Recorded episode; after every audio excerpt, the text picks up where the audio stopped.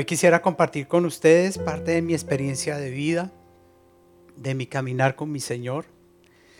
Eh, he llegado a mis 60 años, no parece, ¿no? y, y tuve que aprender a caminar por fe y no por mis emociones. La Biblia dice en Hebreos 11:6, en el capítulo, todo el capítulo de Hebreos habla de grandes hombres de la fe, héroes de la fe en la Biblia. Le invito a que usted lo vea en su casa si puede. Pero allí usted va a encontrar hombres que supieron caminar no en sus emociones, sino en la fe que tenemos en Dios. Diga conmigo, la fe y las emociones no van juntas, no van juntas. Se nos ha enseñado también que los animales son seres irracionales y que nosotros somos qué? Seres racionales. Pero yo quiero que usted se lleve lo primero esta mañana. Si usted en esta enseñanza se lleva esto hoy, esto le va a durar hasta que usted cierre sus ojos y vaya al encuentro con su Señor. A veces hay enseñanzas que uno oye, cosas que uno oye y dice, uy, estuvo buenísima la prédica de hoy. Y en ocho días te preguntan, yo no sé, pero estuvo buenísima. Y no es el deseo de mi corazón eso esta mañana. Yo quiero que usted se lleve esto en sus manos, lo lleve como en su cartera, en su billetera, como una herramienta que le va a servir hasta que la muerte llegue a su vida. En Hebreos 11:6 la palabra del Señor dice, sin fe es imposible agradar a Dios, porque es necesario que el que se acerca a Él crea que Él existe, que es verdad y diga conmigo, y que Él recompensa a los que le buscan. Él recompensa a los que le buscan. Y esto primero que le voy a decir, entonces diga conmigo, soy un ser emocional que razona. Eso es totalmente diferente. Soy un ser emocional que razona. Dije que la fe y las emociones no van juntas. Y entendí durante este caminar, pero voy a tratar esta mañana de resumir casi 40 años de mi vida en estos cortos minutos y cómo Dios empezó a caminar conmigo y a enseñarme todo lo que, lo que ahora sé. Hace unos 4 o 5 años atrás, en una Navidad, mis hijos me regalaron un cuadro que en esa Navidad ellos me dijeron, papi, nosotros queremos que tú tengas este cuadro porque por algo el Señor nos lo dio. Yo le dije, ay, qué bonito, chévere. Lo colgué en mi habitación y pocos días después empezó un proceso en mi vida que terminó ese proceso, porque siempre estamos en proceso, pero que terminó hace siete meses, una parte. Estamos en una nueva temporada con mi esposa. Y cada mañana de esos cuatro años anteriores que pasaron, cuando yo abría mis ojos, lo primero que me levantaba y volteaba a mirar, Señor, me estás enseñando a caminar sobre las aguas. Me estás enseñando a caminar sobre las aguas. Pero muchas veces de esos cuatro años, mis emociones estaban tan revueltas, estaban tan, eh, tan a veces con ganas de tirar la toalla, muchas veces, muchas veces. Pero muchas veces me pude sentirlas, conectarme con ellas y decirle, Señor, aquí estoy. Lloré mucho delante de las olas y le decía, Señor, estoy que no puedo ya más. ¿Hasta cuándo, Señor? ¿Cómo, Señor? Y volví a mirar, te estoy enseñando a caminar sobre las aguas.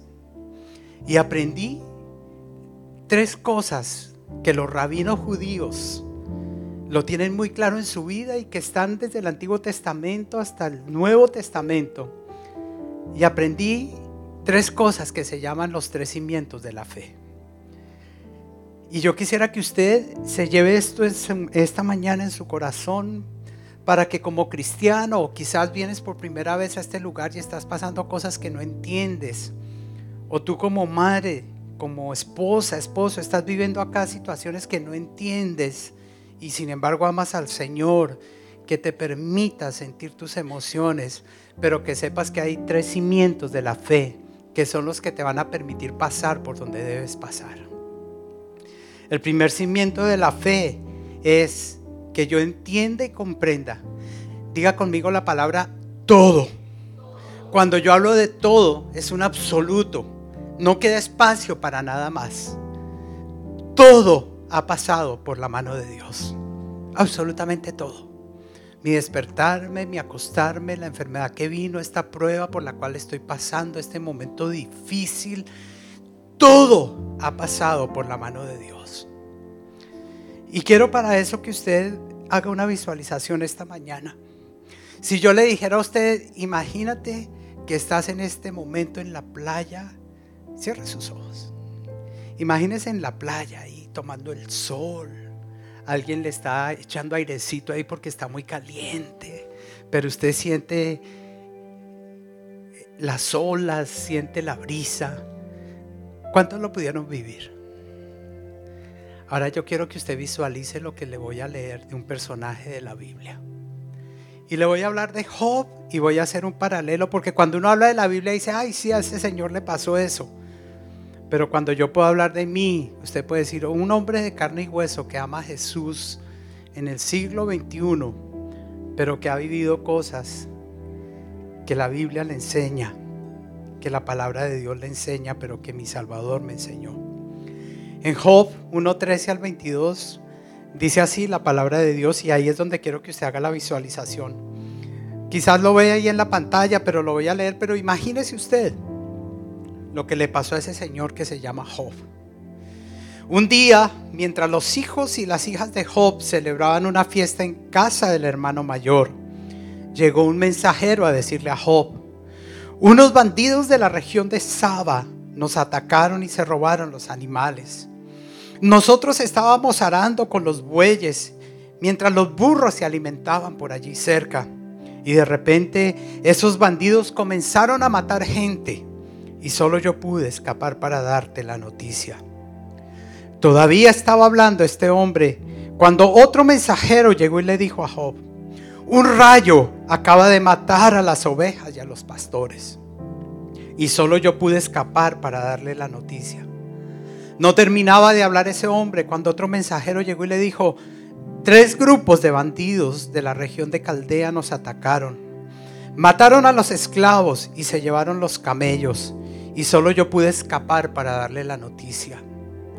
Todavía estaba hablando ese hombre cuando un cuarto mensajero llegó y le dijo a Job, todos sus hijos estaban celebrando una fiesta en casa de su hijo mayor y de repente vino un fuerte viento del desierto y derribó la casa.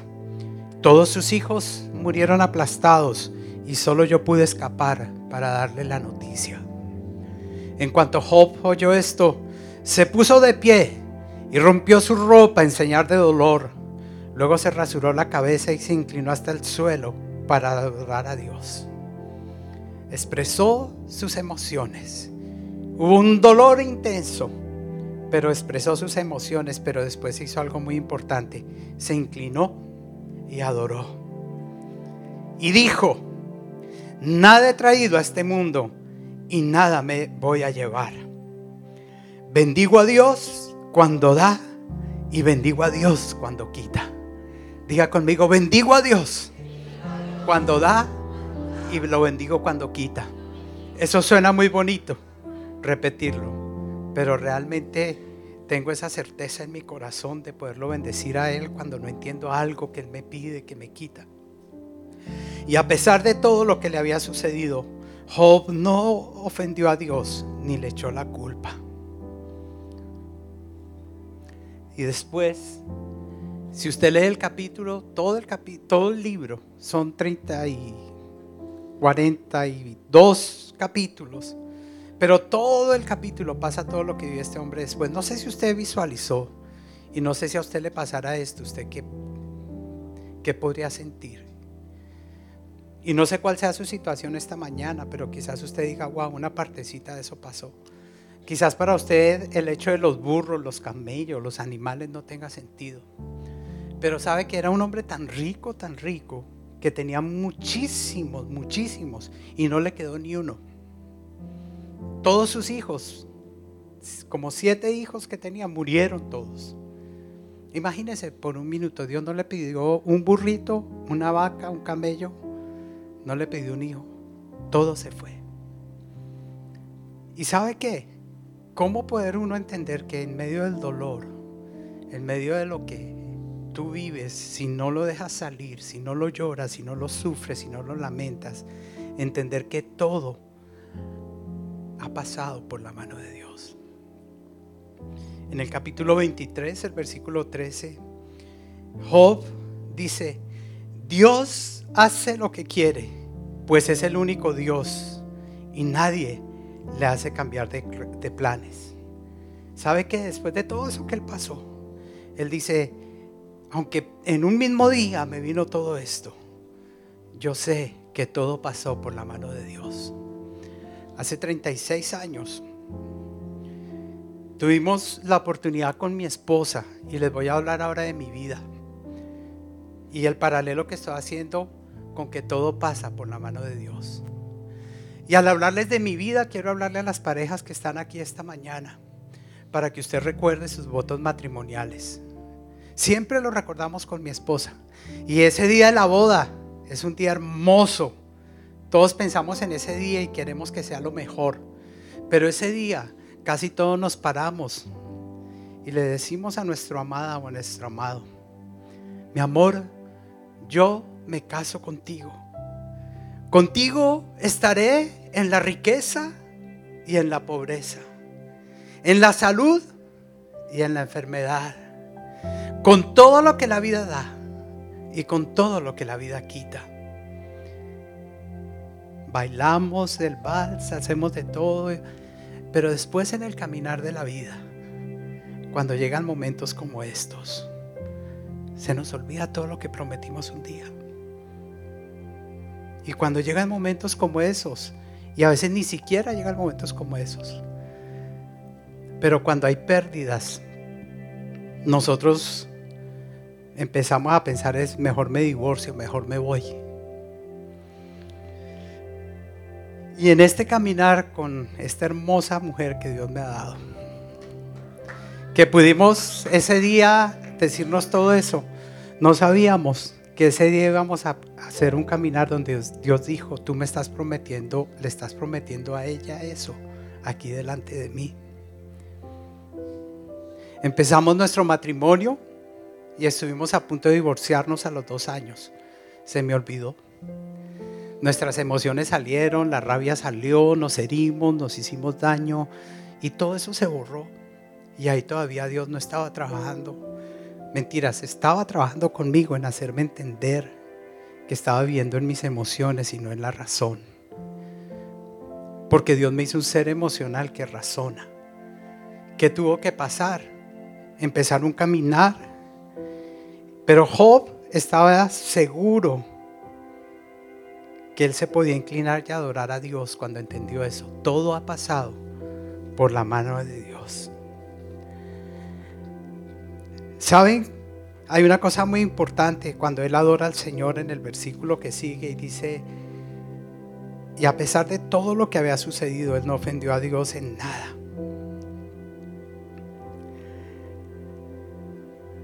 Hemos pasado dos etapas en nuestra vida. Una de ellas, de las más difíciles, el tiempo que mi esposa estuvo en silla de ruedas.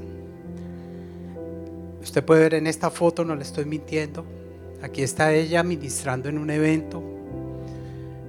Porque a pesar de que estábamos en eso, de que ella perdió todo este medio lado, que perdió el control de esfínteres, que fue un momento muy difícil, fueron 10 meses en que tuve que caminar por fe y no por mis emociones. Fueron tiempos en que yo oraba por la gente y la gente se sanaba. Pero mi esposa no se sanaba cuando lloraba por ella. Y yo le decía, Señor, pero ¿por qué? ¿Por qué? ¿Por qué tocaste a este que yo oré y se sanó y ella sigue aquí? No puedo entrar tanto en detalles, pero ustedes se podrán imaginar todo lo que puede pasar cuando no hay control de esfínteres, cuando se viven tantas cosas, cuando tenía que cambiarle su pañal a ella, irme a trabajar, salir. Y ahí Dios me está diciendo, tú prometiste que en la salud y en la enfermedad Dios me pidió también cuando estuvo en cuidados intensivos, ha estado más de tres veces. Y en esos momentos en que ella estaba ahí, yo le decía, Señor, ¿por qué no yo? Mejor yo ella. No, yo mejor y no ella, Señor. Pero al fin tuve que decirle, Señor, si te la quieres llevar, es tuya, no es mía. No lo entiendo. No lo entiendo. Pero si te la tienes que llevar, Señor, yo lo acepto. Mi hija ha pasado por dos situaciones muy críticas, muy críticas de salud. Una de ellas estando yo acá en Atlanta y fue tan terrible, pero también se la tuve que entregar al Señor. No estaba yo ahí para controlar, pero Él estaba. Y en Job 23, 10 al 14, mire lo que Job dice. Pero si lo encuentro, hablando de Dios, y Él me pone a prueba, yo saldré tan puro como el oro. Jamás lo he desobedecido, siempre he seguido sus enseñanzas. Dios hace lo que quiere, pues ese es el único Dios y nadie lo hace cambiar de planes. Así que Él hará conmigo, ¿qué? Todo lo que quiera hacer. Él hará conmigo todo lo que Él quiera hacer. Y pude entender que Él estaba ahí que Él estaba ahí, que todo había pasado por la mano de Dios durante estos años. Todo lo que hemos vivido. Y entendí entonces, Señor, si ha pasado por tu mano, aunque mis emociones me están diciendo que quiero tirar la toalla, que estoy triste, que me siento deprimido. Hubo muchos momentos de esos. Me paraba y volvía a decir, yo sé que tu palabra dice que tú sanas y entonces aprendí el segundo cimiento de la fe. El segundo cimiento dice, otra vez repita conmigo, todo. Es absoluto. Y vuelve y dice, todo obra para bien. ¿Cómo entender que estás pasando por una situación difícil, que quizás tu matrimonio, que tu salud, que las finanzas no están bien? Y que uno pueda decir, Señor, qué, bueno quieres sacar de todo esto. Uno te dice lo que está acá adentro y otro te dice las emociones. Yo quiero tener esta mañana su atención en la actitud de Job y en su convencimiento en el Dios en el que había creído. Él estaba convencido, pero sin embargo vamos a ver unos versículos donde ve a un Job que dice, ya no puedo más. Más adelante lo vamos a ver. Quiero insistirle en su caminar con Dios. ¿Cuántos años lleva? No lo sé, usted lo sabe. Para poder andar en el camino de Dios, como dice su palabra, debo permitirme conocer mis emociones. Pero dejar que mis sentimientos afloren y ponerle nombre al sentimiento. ¿Sabe qué? Aunque usted sea cristiano, se vale estar triste, se vale estar desanimado, se vale llorar y se vale sentir. Pero luego de que me permito eso, entonces yo razono y me levanto y digo, ok, ya entiendo lo que estoy sintiendo, pero ahora tengo que ver mi verdad en la palabra. ¿Qué es lo que Dios me dice acerca de esto? ¿Qué es lo que Dios me dice? Para yo poder declarar que a pesar de que mis emociones estén revueltas, Él dice otra cosa y puedo tomar decisiones. Mis emociones me pueden decir, pobrecito, ¿cómo sufres?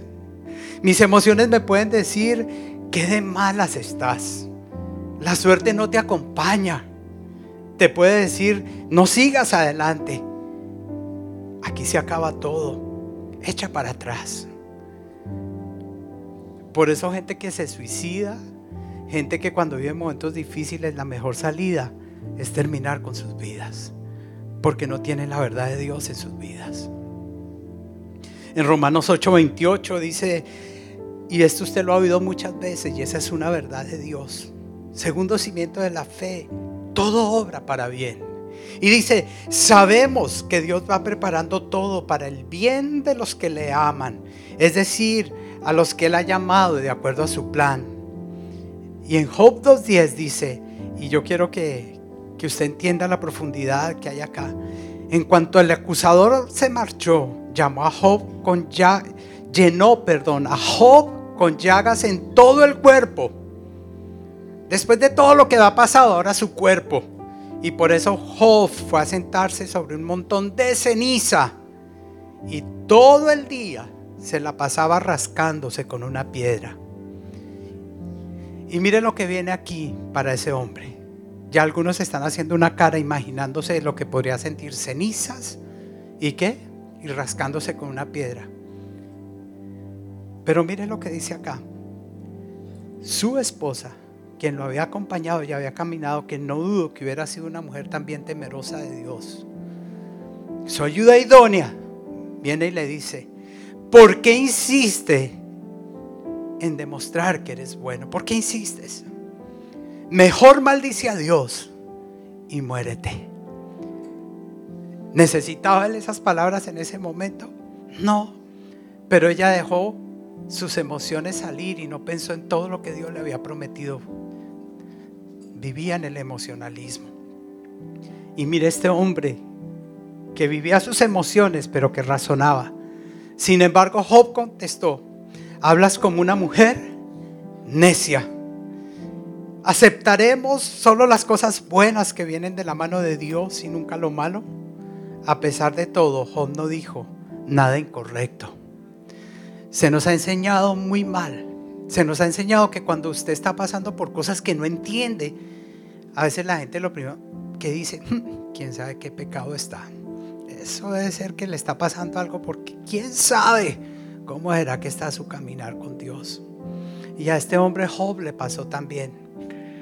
Pero saben que ahora yo les quiero compartir de momentos de mi vida en los cuales yo también fui juzgado algunas veces por no tomar decisiones, por no hacer ciertas cosas, porque quizás yo estaba viviendo en pecado. Saben ustedes que hubo gente de la iglesia en que nosotros estábamos que cuando mi esposa estuvo en silla de ruedas, hubo dos familias que se fueron de la iglesia porque dijo, si la esposa del pastor le pasa eso, debe ser que ahí hay pecado. A Job le pasó lo mismo. Pero yo quiero decirles una cosa, en mi vida Dios me pidió más cosas. Trabajé por muchos años, hice un patrimonio para mis hijos, pensando en dejarles algo. Me esforcé por cuidarlo. Y el Señor nos dio una hermosa casa, un apartamento. Y un momento que por las circunstancias de la vida, esta era nuestra casa, el Señor nos la pidió. 25 años de trabajo se fueron allí. Y Después de eso siguió todo un caminar. Siguió un caminar donde el Señor me siguió pidiendo cosas. Han pasado los años, Dios me permite fundar un ministerio que se llamó La Rueda del Alfarero. Y en ese ministerio Dios nos permitió levantar unas instalaciones muy bellas. Todos los que llegaban a ese lugar decían les quedó bello, hermoso y parecía que todo estuviera bien y estaba todo bien. Pero en el camino, Dios me pide que entregue también ese lugar. Hace siete meses tuvimos que entregar ese lugar y estar aquí. Y cuando yo le dije, Señor, si tú me lo estás pidiendo, yo te lo entrego, aunque no lo entienda. Fueron meses en que la provisión fue demasiado escasa fueron meses en que no había para nuestro sustento. Hubo días en que llegaban semanas que nuestra nevera estaba casi vacía. Y yo le decía, Señor, ¿qué voy a hacer hoy? Hay solamente leche y unos cuantos huevos. Y ahí el Señor me recordaba, yo soy tu proveedor y te estoy dando el maná diario. Decían, maná, Señor, maná. Sí, solo maná solo maná y tienes que aprender a que te estoy dando el maná, la provisión diaria. No la abundancia. Y que recibiré solo del Señor lo bueno y no lo malo. Y en ese tiempo que estaba todo tan revuelto, las finanzas no daban para sostener el ministerio, no daban para sostenernos nosotros. En enero del 2016, estando a solas con el Señor una mañana, el Señor me dice, estás caminando sobre las aguas. Señor, siento que me voy a hundir. Señor, ayúdame como Pedro le dijo, Señor, sálvame. Y esa mañana me dice el Señor, hijo, vas a pasar por el valle de sombra y de muerte. Pero yo voy a estar contigo, voy a estar con tu familia. Va a ser un tiempo duro, pero te voy a sostener. Yo le dije, Señor, me dolió tanto el pecho. Yo recuerdo esa mañana como si fuera ahorita. Un dolor tan profundo acá. Yo le decía, Señor, pero ¿quién es? ¿Qué es, Señor? Pensé que era mi cuñada que fue diagnosticada con un cáncer terminal. Mi suegra que tiene 85 años. Yo dije, Señor, ¿será que te llevas a mi cuñada y se va mi suegra detrás de ella porque no va a aguantar? ¿Quién es, Señor? Pero el dolor fue tan profundo esa mañana. Mi madre ya estaba enferma. Eso fue en enero y empezó el proceso de ella. Y en agosto del 2016 de ese mismo año, mi madre partió con el Señor. Fue la primera de toda la familia. Nunca habíamos vivido despedir a alguien. Y dolió. Era mi vieja, era mi mamá. Era el cimiento de la casa, era muchas cosas. Y yo le dije, ok, Señor, razón está aquí, me duele, Señor. Pero tu palabra dice, aunque ande en valle de sombra de muerte, no temeré mal alguno, porque tú estarás conmigo, tu vara y tu callado me darán aliento. Viví mi duelo y mi proceso, la lloré, la lloré. Pero sabe que esta mujer que ustedes ven ahí en esa foto era una mujer de fe. ¿Sabes qué? Ella no vio muchas cosas de las que le pidió a Dios. Una de las cosas que ella le pedía, Señor, yo quiero ver a mis hijitos trabajando junto para ti. Y yo recuerdo ahora que ella le pedía eso al Señor cuando nos trajo para acá. Yo le decía, este fue un sueño de mi mamá. No lo vio, no lo vio, pero creyó. Creyó a pesar de que yo le decía, ya mamá, eso es imposible, nosotros estamos por caminos diferentes.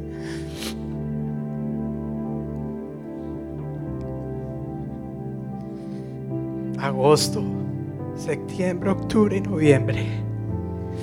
Tengo que entregar tengo que entregar la rueda y también ya mis hijos lejos del lado nuestro los que son padres saben aquí que quisiéramos que nuestros hijos estuvieran siempre con nosotros. Mi hija, Dios le regala una nieta hermosa y esa niña fueron los ojos de Dios muchas veces en medio de tanto dolor. Era tan chiquitica, pero cuando ella me miraba, yo sentía, yo sentía los brazos y el amor de Dios en esa criatura. Cuando mis hijos estaban lejos, el mayor, después toman la decisión de irse, los menores también.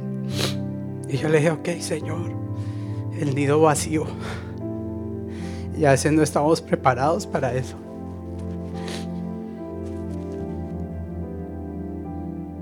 Y pudimos decirle con mi esposa, Señor, gracias porque todo obra para bien aunque no los tengamos cerca, los extrañamos muchísimo.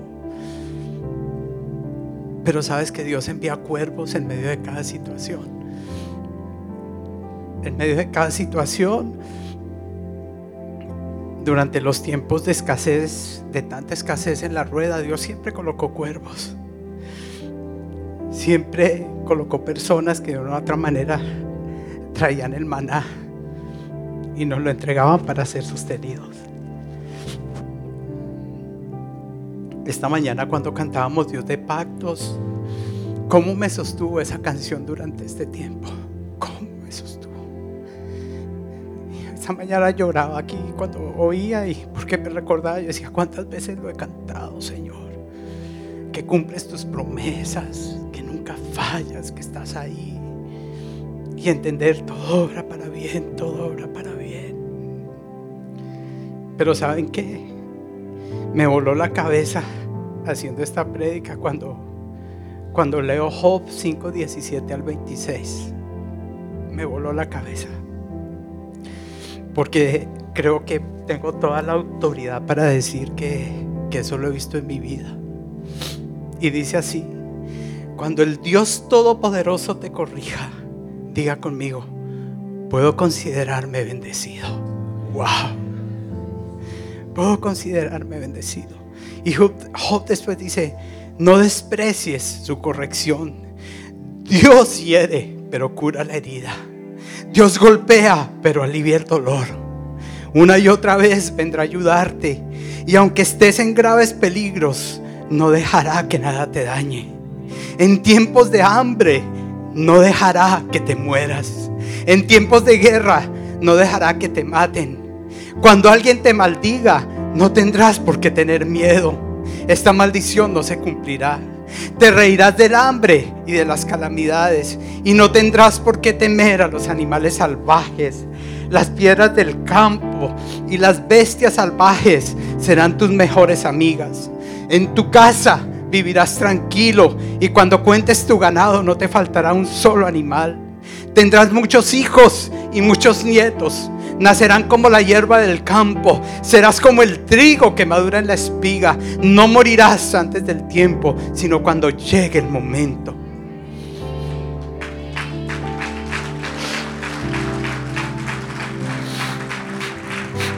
Como un hombre que había perdido todos los animales, todas las propiedades, sus hijos, todo. Podría decir, aunque perdí todo eso, yo lo voy a volver a tener.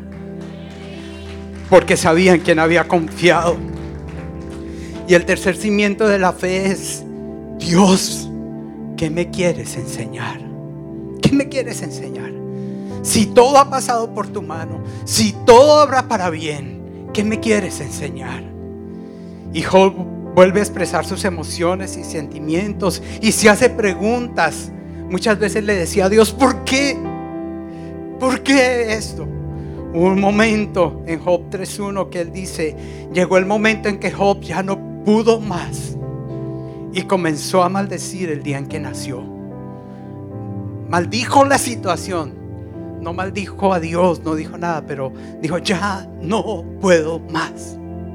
Y quizás tú hayas tenido momentos de esos donde tú digas, ya no puedo más. He creído en Él, camino con Él, pero todo parece oscuro, está en silencio. Maldijo la noche que lo anunciaron, el calendario en que Él vino. Todo el día que fue alegría cuando Él llegó. Dijo, preferiría haber nacido muerto que no hubiera sido amamantado ni abrazado. Se pregunta por qué nos dejan hacer Dios si en la vida solo vamos a sufrir? ¿Por qué deja seguir viviendo a los que viven amargados? Quieren morirse, pero la muerte no les llega. Muy grande sería su alegría. Lágrimas y quejas son mi alimento. Todo ese tiempo he perdido la paz. Mis peores temores se han hecho realidad. Todos los capítulos siguientes, sus amigos lo juzgan, lo acusan de pecados, de falta de fe. Pero mire algo que este hombre hizo con la razón. Llega al capítulo 42 y Job dice y le responde a Dios. Reconozco tu gran poder. Nadie puede impedirte llevar a cabo tus planes. Tú preguntas quién soy yo, que siendo un ignorante he puesto en duda tu sabiduría. Reconozco que he dicho cosas que no alcanzo a comprender, cosas que son maravillosas y que en realidad no conozco. Y ahora dice, tú dijiste, ahora yo voy a hablar. No hables tú tanto, déjame que yo te voy a hablar ahora. Y tú me vas a escuchar, le dice Dios a Job. Y mire lo que él dice. Lo que antes sabía de ti era lo que me habían contado. Pero ahora, después de todo este dolor, de todo este valle, mis ojos te ven y he llegado a conocerte Así que retiro lo dicho y te ruego que me perdones. Después de todo dijo, ahora sí lo conozco. Ahora sí sé que Él es el proveedor. Ahora sí sé que es el sanador. Ahora sí sé que Él me está devolviendo siete veces lo que me han quitado. Casi terminando el pasaje. Pero en Job 19 dice, wow, en una versión dice, yo sé que mi redentor vive. Y así me mate, yo sé que mi redentor vive. Y en esta versión dice, yo sé que mi defensor vive y que Él será mi abogado aquí en la tierra. Y aunque la piel se me caiga a pedazos, como lo que estaba viviendo, yo en persona veré a Dios. Con mis propios ojos he de verlo, yo mismo y no un extraño. Las fuerzas me fallaron. Sí, al oír que ustedes decían, ¿cómo podremos perseguirlo? La raíz de sus males está en él mismo. Pero tengan miedo a la espada, la espada con que Dios castiga el mal. Y sepan que hay uno que juzga. ¿Qué quieres enseñarme, Señor? Tercer principio de la fe. ¿Qué me enseñó Dios en todo esto en mi vida, en todos los años que han pasado? Me enseñó a amarlo a pesar de lo que llegue a mi vida. Yo sé que Él está allí. ¿Qué me enseñó?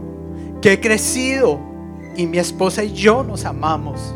Y sabemos que con su ayuda seguiremos cumpliendo nuestros votos matrimoniales. ¿Qué me enseñó? Aprendí que Él será siempre mi proveedor y no una empresa, una persona. Él me quitó todas las muletas de personas cercanas a mi corazón, personas que yo quizás había puesto mis muletas y Él me dijo, no son ellos, soy yo el que te sigo cuidando. Él me enseñó que aprendí a caminar sobre las aguas y las tormentas de mi vida. Aprendí que mi dolor y el de mi esposa ministran y bendicen la vida de otros hoy. Aprendí a esperar en Dios y saber que sus respuestas pueden ser sí, ya, o pueden ser no, pueden ser espera. Aprendí que mis hijos no son mis hijos. Aprendí que ellos volarán para hacer su vida, equipados y bendecidos para que nuestro legado de Dios y valores trasciendan a nuestros nietos y generaciones venideras por estas verdades vividas. Aprendí que la vida vale no por los bienes o las riquezas y dinero, sino por la riqueza de tener a mi Señor.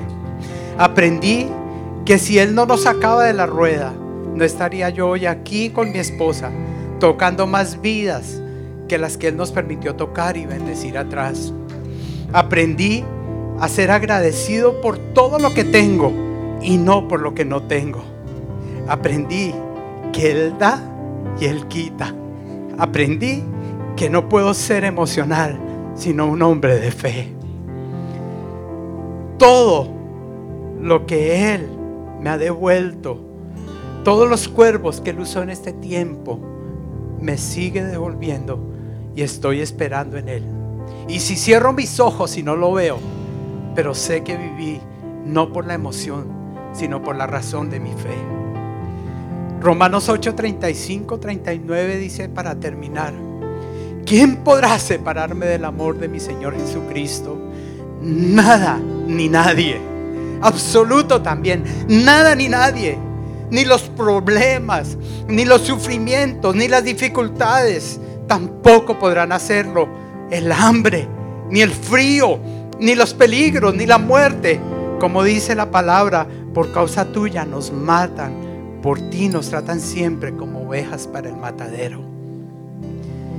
En medio de todos nuestros problemas, estamos seguros de que nuestro Señor Jesucristo, quien nos amó, nos dará la victoria total. Yo estoy seguro. Pablo lo escribió. Pablo lo escribió y yo lo creo. Ya lo he vivido todo y yo puedo decir como Pablo. Yo estoy seguro de que nada podrá separarme del amor de Dios. Ni la vida, ni la muerte, ni los ángeles, ni los espíritus, ni lo presente, ni lo futuro, ni los poderes del cielo, ni los del infierno, ni nada de lo creado por Dios. Nada, absolutamente nada podrá separarme del amor de Dios que Él me lo mostró a través de mi amado Señor Jesucristo. No hay nada que me pueda separar de Él. Una mañana que Dios usó para a través de la historia de un hombre como el pastor Holman, del, de un hombre como Job, para enseñarnos que en medio del caos y de la circunstancia más complicada, Dios se hace presente y nos sella con su presencia. No importa lo que estás sintiendo. ¿Qué quieres hacer? ¿Vivir por emociones o vivir por fe? Hoy elegimos vivir por fe. Gracias por acompañarnos. Te esperamos en la próxima emisión, la próxima semana, aquí en Presencia Viva, para sanar tus emociones. Dios te bendiga.